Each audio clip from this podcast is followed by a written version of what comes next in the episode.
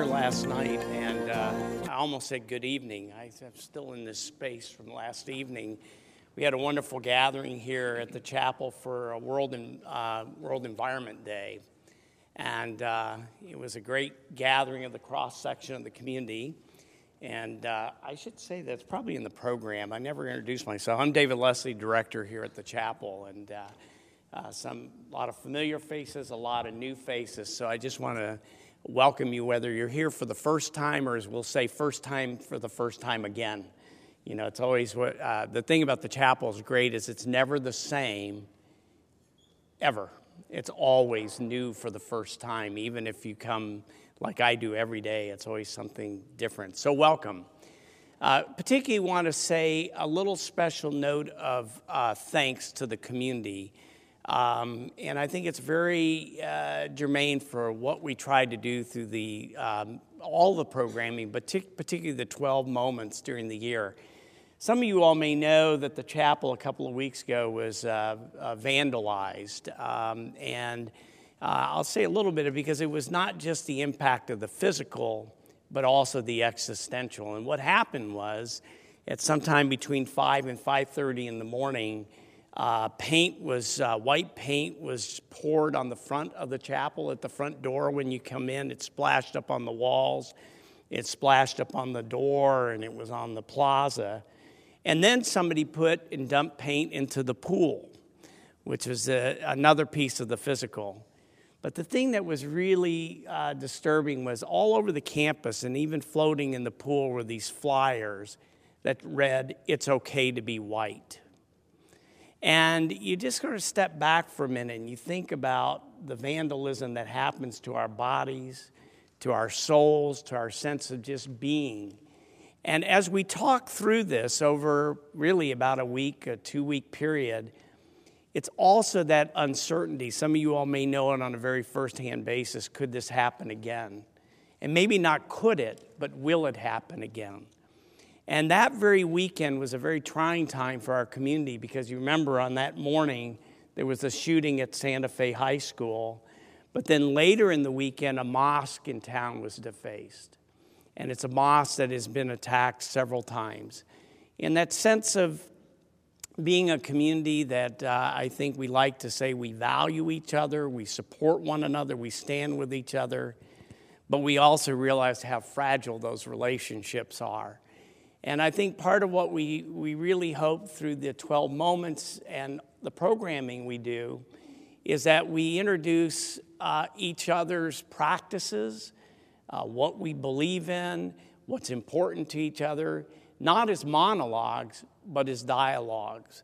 And through that, then hopefully friends develop, and, and that sense that we all know the truth, that we're much stronger when we stand together then we stand apart. And we also realize there are forces, princes and principalities, they used to use the word imperialism, uh, uncertainty that lead to certain kinds of behavior that do not lift up, but in fact drive wedges and separate.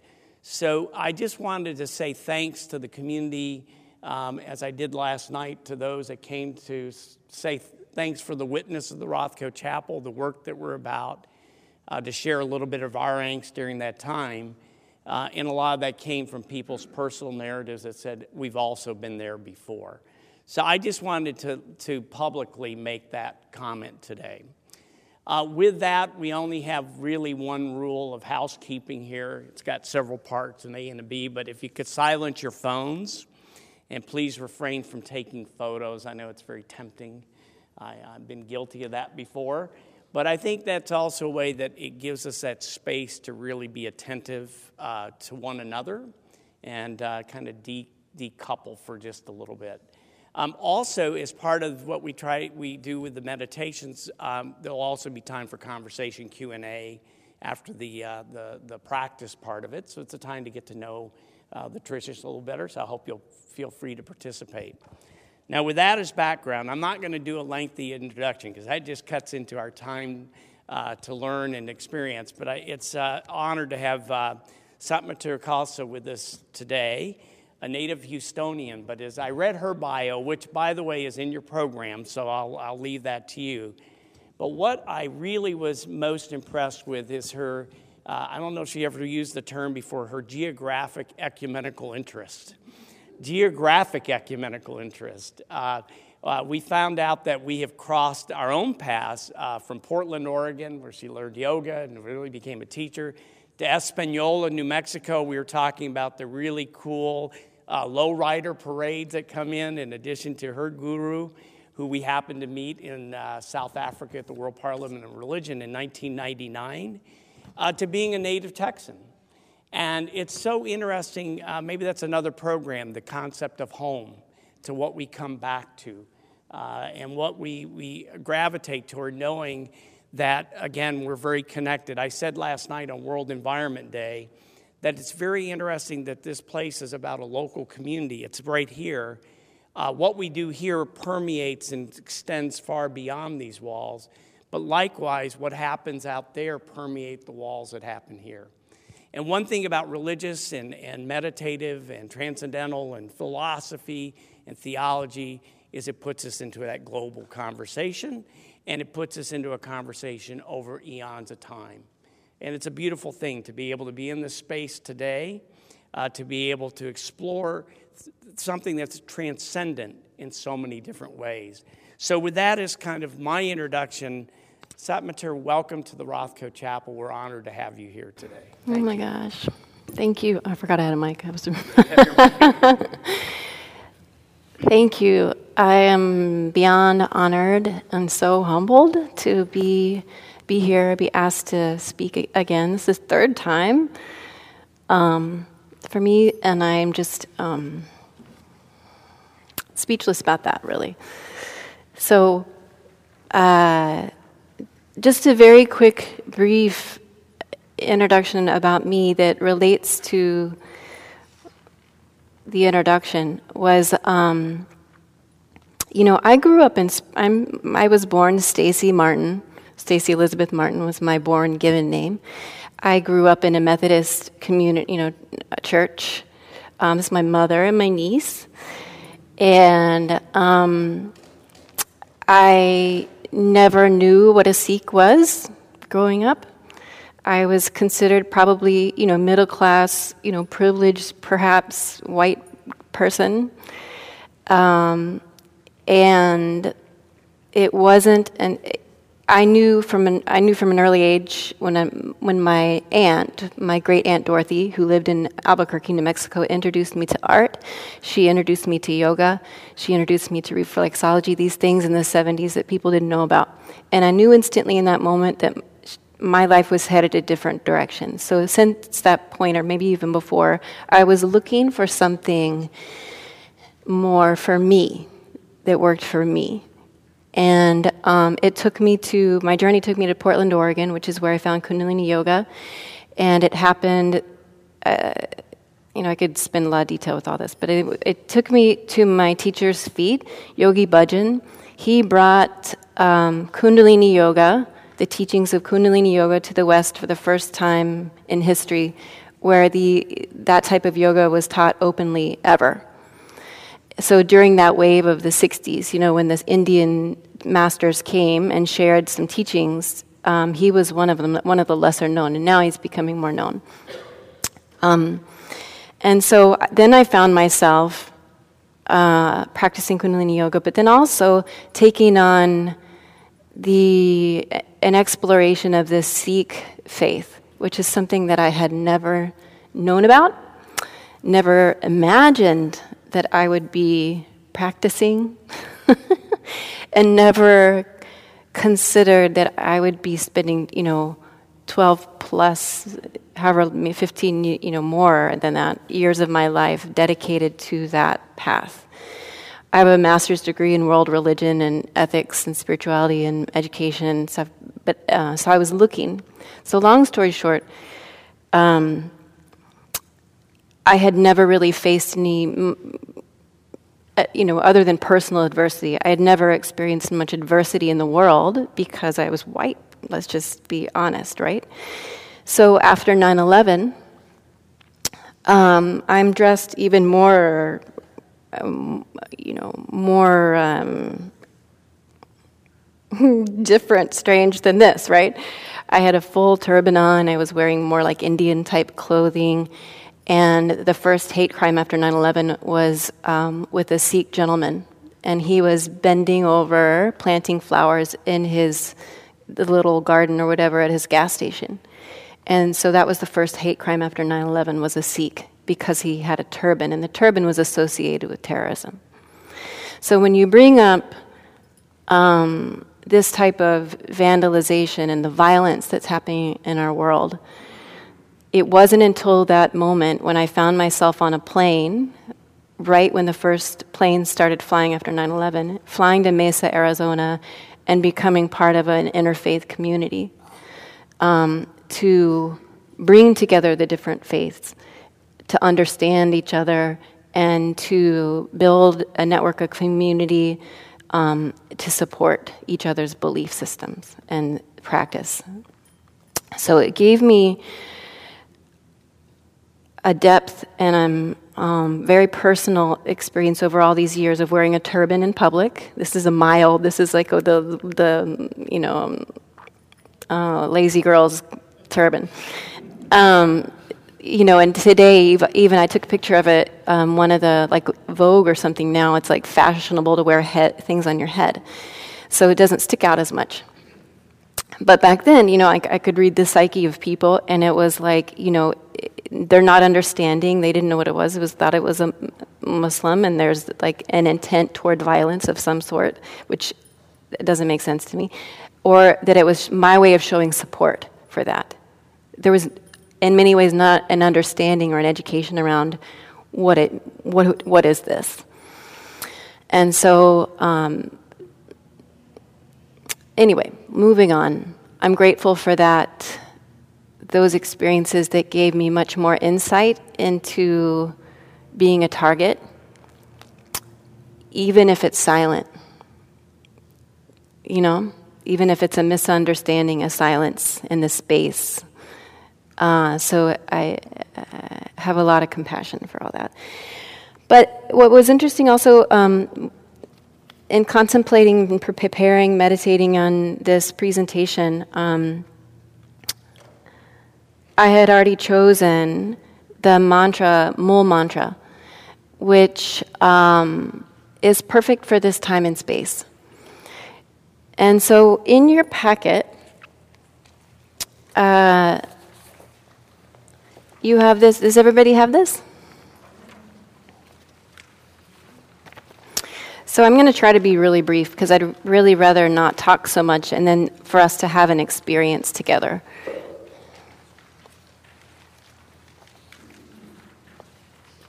Yeah, raise your hand if you need one. So this particular version, I'll keep talking while you. Oh, okay.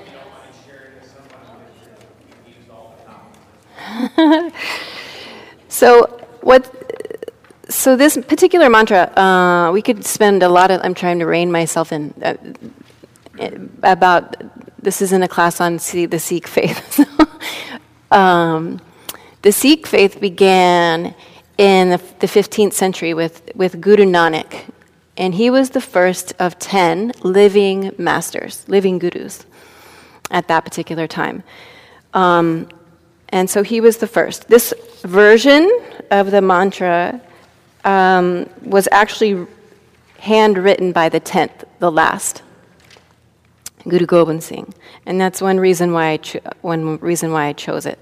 Because after this um, lineage of gurus, and each living master brought their own contribution and evolution to uh, this path. And just like many different, you know, like with Christianity, right? There's so many different, um, you know, I was I grew up Methodist. There's can be Catholic. There's a wide variety of of range within even just Christianity. Same with Sikh, the Sikhs. There are many different practices and ways of approaching the understanding of what is a what is a Sikh. And it's very personal. It's all very personal, right? Um, so this is just me Satmitter here today. It's not that I represent all Sikhs on the planet. I had my experience that somehow delivered me here, and I'm just sharing my my perspective and what I have to offer today. So if you were to listen to a Punjabi scholar, uh, it would be perhaps a different experience. So, anyway, going back to Guru Nanak, here's a little storytelling. Trias, this might be interesting for you. might be the most interesting part. Uh, Guru Nanak was born uh, 14 something. And he was kind of like Lord Buddha, right? He was born of a privileged family.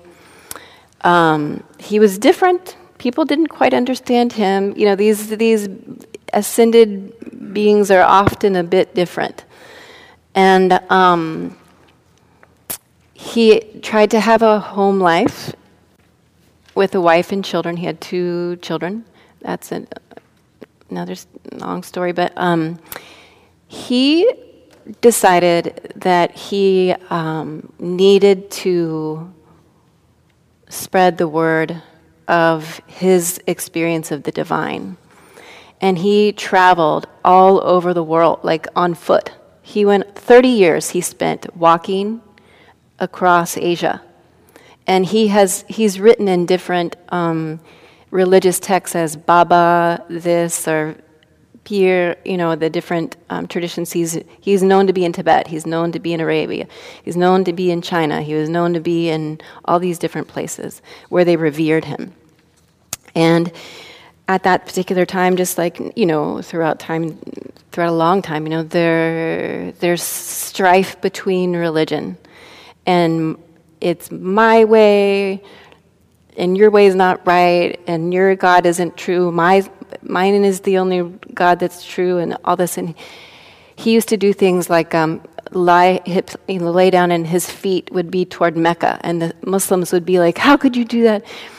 How could you? How could you place your feet toward Mecca? It's the holy, holiest place." He's like, "Well, where? Can you tell me where God isn't?" And he would write um, many, many songs and sing poetry, mystical poetry songs, and would walk the earth on foot singing. And um, this particular mantra that we're going to learn about today is called the Mul mantra. And Mul means root, so you'd heard of Muladhara, the root chakra, the root. Um, it's the base, it's the seed, it's the um, what bring it, everything sprouts from. And he had this experience in a state of union with the divine, and he actually had written it down, which is unique across many traditions because some of them are more like the disciples or whatever told, you know, said what was said. Um, so, anyway, the first line, so going to this page, this is a beautiful kind of artistic rendition, but then going to the next page of your paper, this is a Gurmukhi script. And it became, it didn't come along until much later, a couple gurus later, Guru Arjan Dev, he created a phonetic script because the poetry that was coming in if you think about that particular time and space, you know, Pakistan didn't exist. India didn't really exist. It was this whole um, these river valleys along that flew that flew that flowed out of the Himalayas, and um, the yogis wandered and they learned from each other, and there was a lot of learning and exploring and experimenting um, about their experiences learning about experience with the, with the one. And so, this first symbol up here at the top is actually a mathematical formula. When he came out of his three day meditation, the first word he uttered was ik onkar. Ik onkar. Ik is a number one. And then ong is like you've heard of om, A-U-M. Ong brings it into form, brings it in. If you chant Ong, you vibrate sinus cavity into the brain, up, up into the roof of the mouth, it actually changes your the chemistry in your brain and change, which shifts your consciousness. So it brings that in amorphous infinity into, into your form. Kar, that which created everything. So as we go through, I'll um, give a translation. Um, and this was, this particular translation was um, Yogi Bhajan, my teacher, gave my friend this, this order. Is order the right word? Whatever the word is, you know, this um, uh, exercise to translate this mantra. And so this is her translation that was approved by him. So, Ik Onkar, one spirit beyond, moves within the creation, coordinating, consolidating, continually creating. And the second line, Sat Nam, Sat means truth, like eternal truth, not just an opinion of truth or a private perspective on truth. It's like eternal throughout time and space. It's another word for like relating to the divine. Nam is essence. So this spirit within me is my true identity. Karta Purik. It does all and causes all to be done. Nirbo. It protects me through all incidences of time and space. Nirvair. It fears nothing and knows nothing of vengeance or anger. Akal Murit, deathless, it comes into form. Ajuni, in itself, it has never been born. Saibang means self illumined. Flowing through the cycles of birth and death, it moves by its own purity and projection. Guru Prasad, this understanding shall come to you as a sweet blessing, as a gift. And jap means to recite, to repeat what we just said. And then the, the, the finale of it is Ad Sach. In every moment, continue in its continual remembrance. From the start, this truth was true. Jugad sach, all through time and space is true. Even now, habi sach. Even now, this truth is true. Nanak hosi be sach. Nanak says, shall ever be true. So when he came out of the water, he meditated in the water for three days. And these are the first words that he uttered. When he had that union with the divine, and he understood this root understanding of the divine.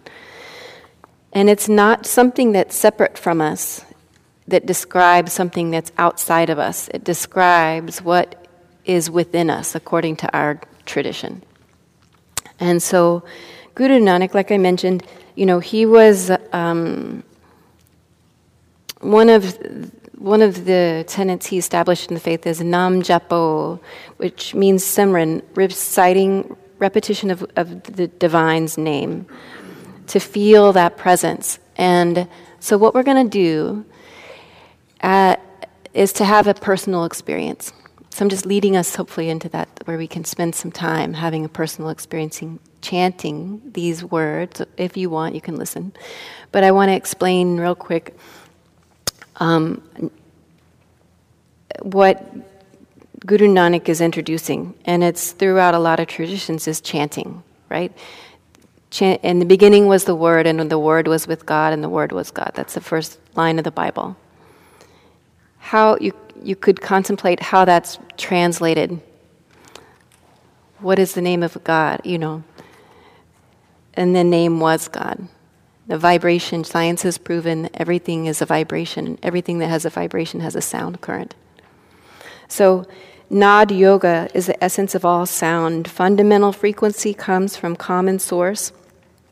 It's a universal code behind language. Comes, and this is not a spoken language. This is a, a mystical sound current.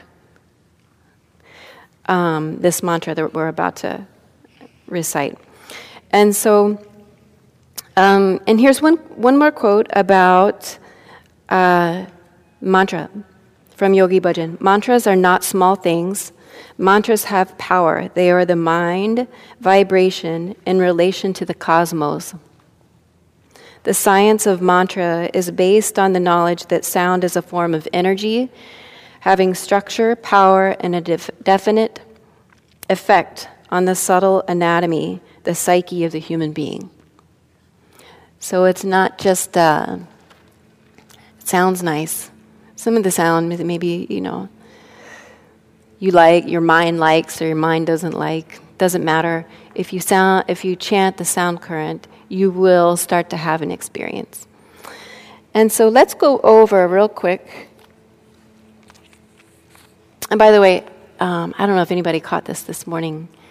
Um, I rarely watch TV, but CBS This Morning show, there was a interview about um, how meditation is now. They even use the word prescribed, which is what I've been using for a long time being pres- prescribed because they now have enough scienti- scientific data to prove that it actually does something beneficial for you. And with mantra, you can actually prescribe mantra to relieve stress, to relieve depression, to um, create, which we're about to do, a sense of unity, going back to you know what's happened here with the vandalization, what's what's happening in our culture, which what's happening on the planet. Just by us uttering these sounds, we have a personal harmony, unity happening inside us. And then with us here together today. But the vibration of the sound goes out forever. There's no end to it. So when we complete our meditation, our chanting, we can hold the entire universe and all the living beings in our space and include everything in it. So, all those who are being affected by violence, by volcanoes, by whatever trauma, lack of food, you know, hold them in our space for comfort. So that on a vibrational frequency level that goes on and on, they are affected. And, um, okay. So that's probably enough talking. So let's go through real quick. And I'm going to be teacher for a second. So repeat after me, just so I can kind of hear if you have. Mastery is not expected. This is first time, perhaps, introduction to Mul Mantra. So, um, and it's also, we have a, a nice Western version of it, so it's not so foreign sounding, perhaps in this version we're going to sing with. But ik, you got ik, right? Ik. It's not a bird. Means one. Doesn't mean icky. Ick. Ong. Oh, that sounds good. Ong. So vibrate sinus cavity. Ong. Just do that for a second. Ong. You feel any vibration in there? Kar. Sat Nam. Karta Purik. Nirbau. Nirver. Akal Murit. Ajuni, Sabang, Guru Jap, Ad Sach, Jugad Sach, Habi Sach, Nanak Hosi Bi Sach. Y'all are good students. Okay, so now we're going to have the opportunity. What time is it? We'll have the opportunity to chant, to sing. And Guru Nanak, you know, he didn't, um, he was into singing. He sang everything with joy, with divine uh, illumination, you know? So as you're learning it, you know, you're going to be probably looking at your sheet and learning it for a little bit, and that's perfect. That's what we do in the beginning when we're learning. No problemo. But as you do it, and as you start to get the sound current starts to make sense in your mouth, and your brain is working itself around it, um, hopefully we'll have enough time. I'll stop talking, and we can really, you what we what we strive toward in our practice is to become it. We have this prana, this life force that we breathe, with we that we inhale, is a li- is the prana life force. Inhale, and then with this prana, this healing, this light, you create a sound current, a, a vibratory frequency that moves your own cellular vibration. And then so then you become it. So just like Guru Nanak came out of the water and he spoke these words, it didn't belong just to him and like he's a Brahmin and he was the only one who could speak those words he abolished the caste. He tried to abolish the caste system and raise the level of the feminine, honoring the feminine. And so it's you become and raise and elevate your own frequency through this through these sounds. And so feel, you know, just to feel when we get to the, you know, a little bit later part after you know it a little better, you know, feel how it feels in you. Feel how it feels in your mouth sacha, maybe kind of um, f- perhaps feel like you overdo, like over, over enunciate a little bit so that you can feel it, how the tongue hits the upper palate and how it feels in your mouth. Sacha, doa, sacha, the such. It brings in the element of ether. We're working with elements. I mean, we could go on and on and on. So we're going to have another course on this another day. But um, for now, we're going to turn on um, the music and and sing. So this this mantra, this root mantra, this mul mantra of oneness, of creating a, a, a psyche, a harmony of oneness within ourselves, with each other, whole planet. And so take a deep inhale and bring in that prana. Bring your elevate your spine a little bit. And exhale. and center yourself. And take another deep inhale.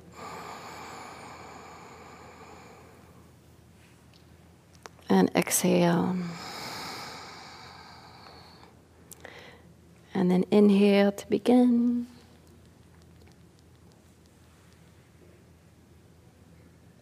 Uh. Well, that's the wrong one. Hold on. It got switched when I was talking. Here we go.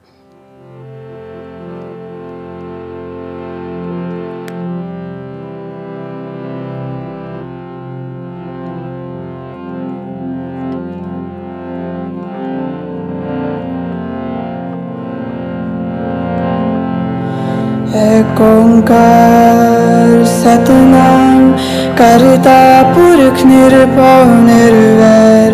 अकाल मूर्त जुनी सपम गुरु प्रसाद जा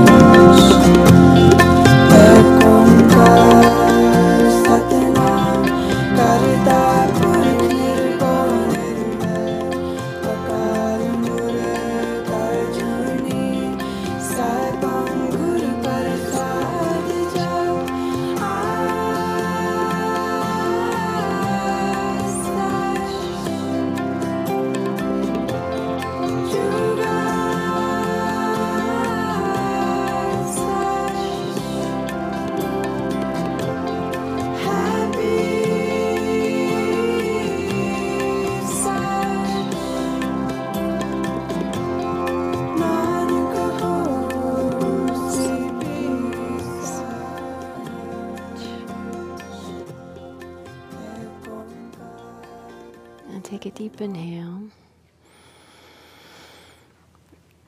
And hold that precious prana, that life force in you, and let it float. And then exhale. And another one, inhale deep, deep, deep, deep inhale. And exhale.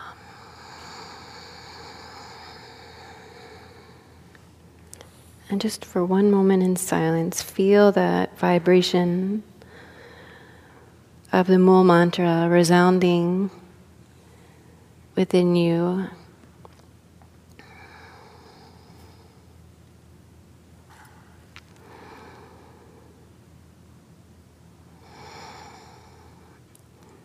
And notice your sensations of how it affected you.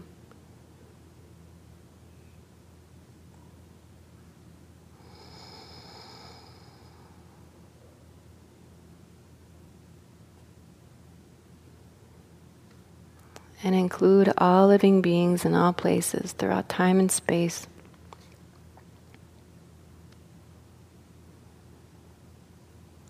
In a state of oneness, we are all one. We come from the one, and all these beautiful expressions.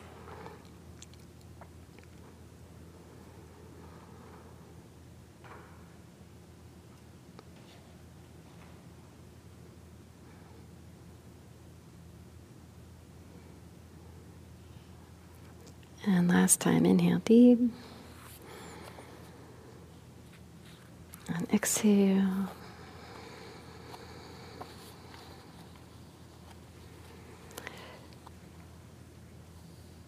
And just last time, the translation that we just sang one spirit beyond moves within the creation coordinating, consolidating, continually creating. And this spirit within me, within me, each of us, is my true identity. It does all and causes all to be done. It protects me through all incidents of, of time and space. It fears nothing and knows nothing of vengeance or anger. Deathless it comes into form. In itself, it has never been born.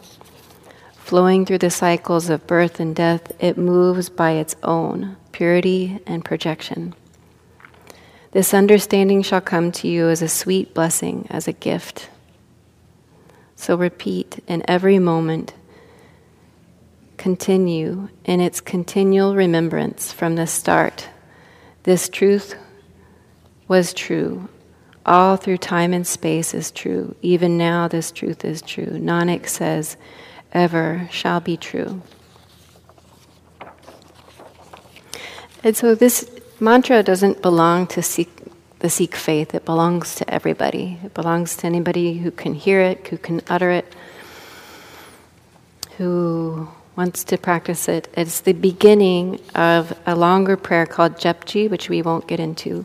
But in your handout, is uh, from Yogi Bhajan is called 10 Steps to Life from Japji Sahib. And the beginning of Japji is this Mool mantra. And the first 10 steps are this Mool mantra. So you can go through and read on your own and contemplate and uh, what each of these steps is and where it takes you. And then at the very end, um, it's talking about the four aspects of the guru. The guru is that which transforms darkness into light. The guru's technology. One is that negativity doesn't work. Two, positivity is the best approach.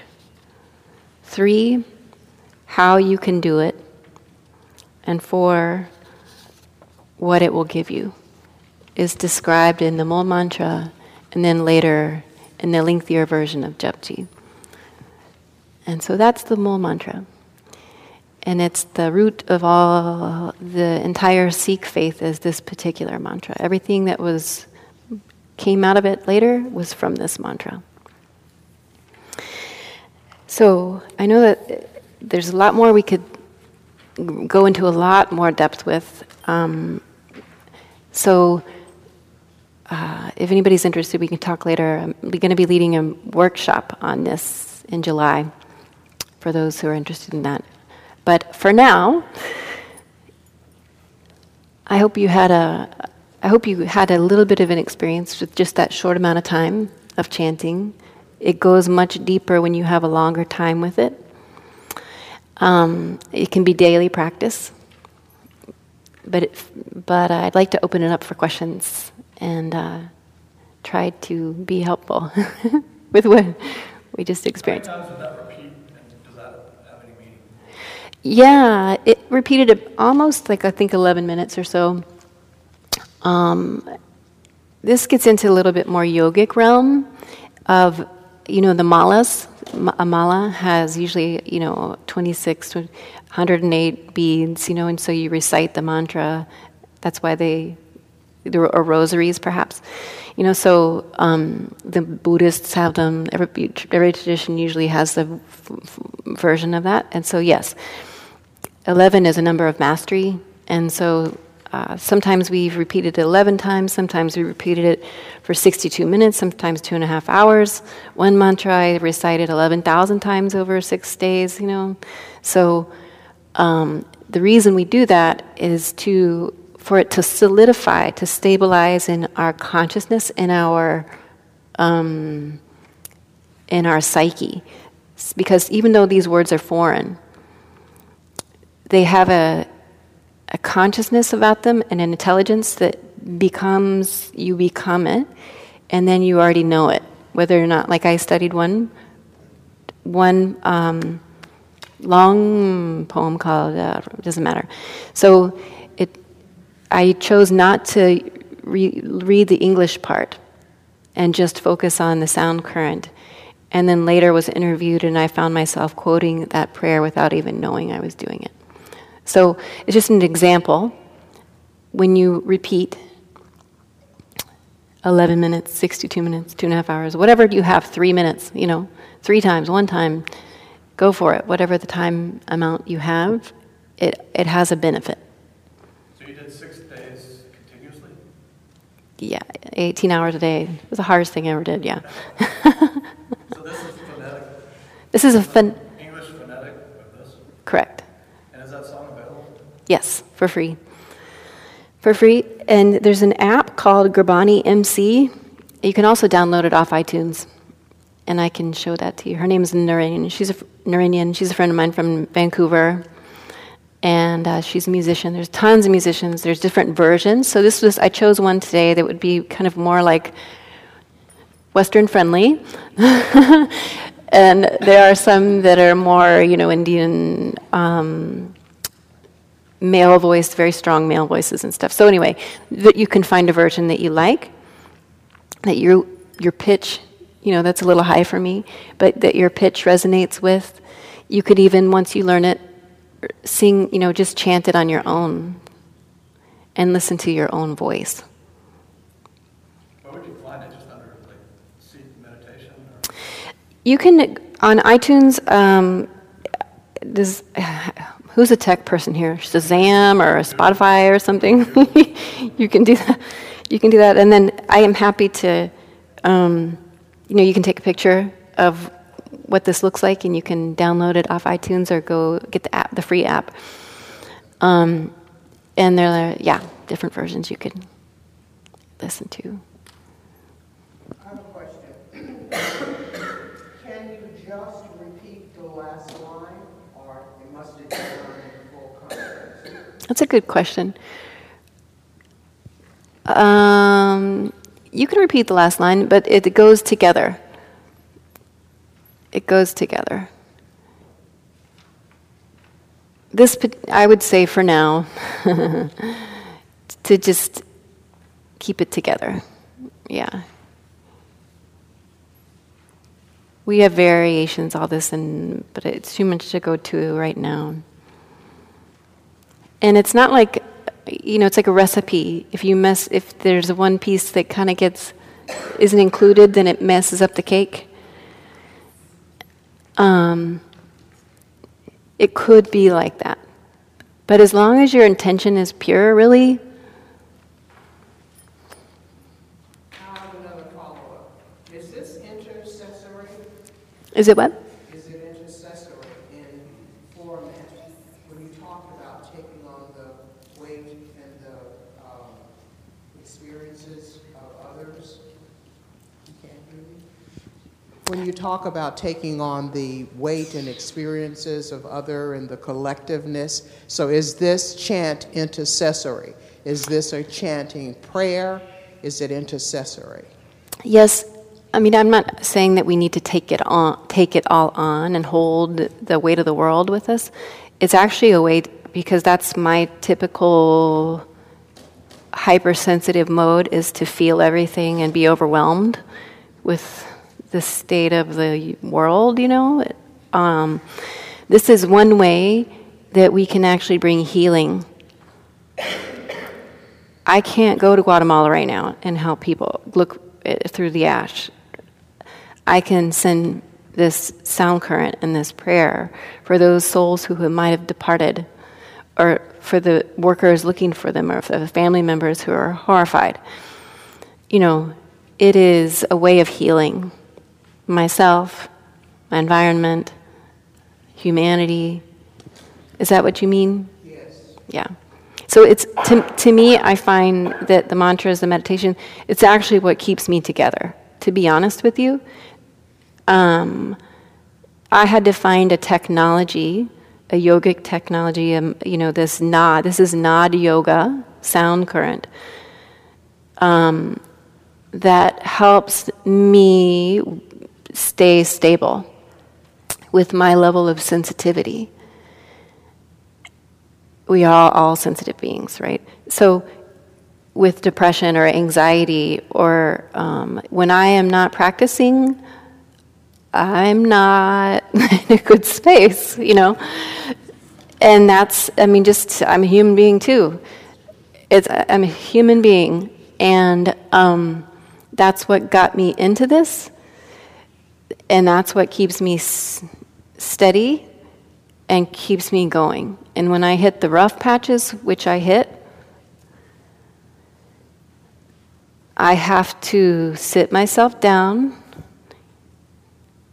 like a child sometimes when I'm fighting it. My ego is fighting it. And surrender and just start chanting. And usually I kind of start out sometimes angry or negative or, you know, um, wanting to blame or whatever it is. And then the mantra starts transforming that into something that I can be with myself better. I can stand myself. so it's a, it's, um, even though this is a mystical, you know, these myst- mysticism is actually very practical. Very practical very practical is now science, like I mentioned earlier, science is proving it through the research of the brain and how these we could get into we'll go into it in the workshop but you know like it's actually very practical technology it's an ancient form of medicine through sound current, sound vibration.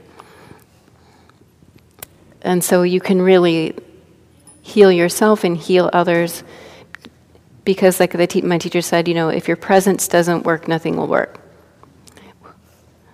If what vibration are you in? What is your frequency when you're with people? Because it's going to affect them. You know, and if it's not a nice frequency where you're at, then you can uplift it. So, speaking of the vandalism, of the things happening on the planet, we're here together today um, for the purpose to, you know, whatever your intention was to be here, and then also, you know, to heal. To heal ourselves, to elevate ourselves, to elevate each other, to create a better planet where these things don't happen, you know. The last words of my teacher were don't live at each other, live for each other. I think with that, I've got the best of jobs and the worst of jobs. I get to introduce, and I also have to say our hour is up. But I have a question. You mentioned the workshop. How would we get more information about the workshop or things in the Sikh community here in Houston? Sure. Um, so it'll be on my website. Um, la- my, we're all human beings. I'm working with my compu- my website guy, so it'll be on later. Let's just say this week um, to give him some space. So I have a sign up sheet. Teapot, do you have it? The si- sign up sheet. Did I give it to you? Um, if you are interested in learning, my little sweet pea niece, come sit. Um, ha- you're welcome to. I won't bombard you with like er, sell your email or. I won't. I don't do that. If you would like to learn more about when that is and what's happening, you're welcome to sign Okay, up for it. And she you, can help with that. great. Do you have a website? What is the website? Okay, don't look at it today, please. it is to be updated. I've been waiting on my web guy, but it's Satmitter. So you have the handout. Yeah. So that name Satmitter set, um, dot com So it's in the it's uh, in the bio. is it okay? It's in that second paragraph, the second sentence. But it ha- he's been out of town, hasn't upgra- ha- updated it. So So what we could do is, why don't we take the sign-up sheet, we'll put it in the narthex or the foyer, and then that way, people who want to still sit, you're more than welcome to, just for those who are new, the chapel's open every day of the week, thank you. 10 to 6, so Love you. please come. And I also want to kind of just get your attention looking forward. Our next uh, big program is on summer wants to solstice. If you haven't come before, it's a really remarkable day. We start the day at sunrise, and there'll be a labyrinth walk, there'll be meditation, and then in the evening, there'll be taiko drumming, and uh, many times there are five, 600 people here. So you'll get to experience the Rothko Chapel in a very, very uh, different way. Satamar, thank you very much for uh, gracing us with your presence today and for uh, sharing your gifts, and we look forward to the next time. Thank, you so much. Thank you.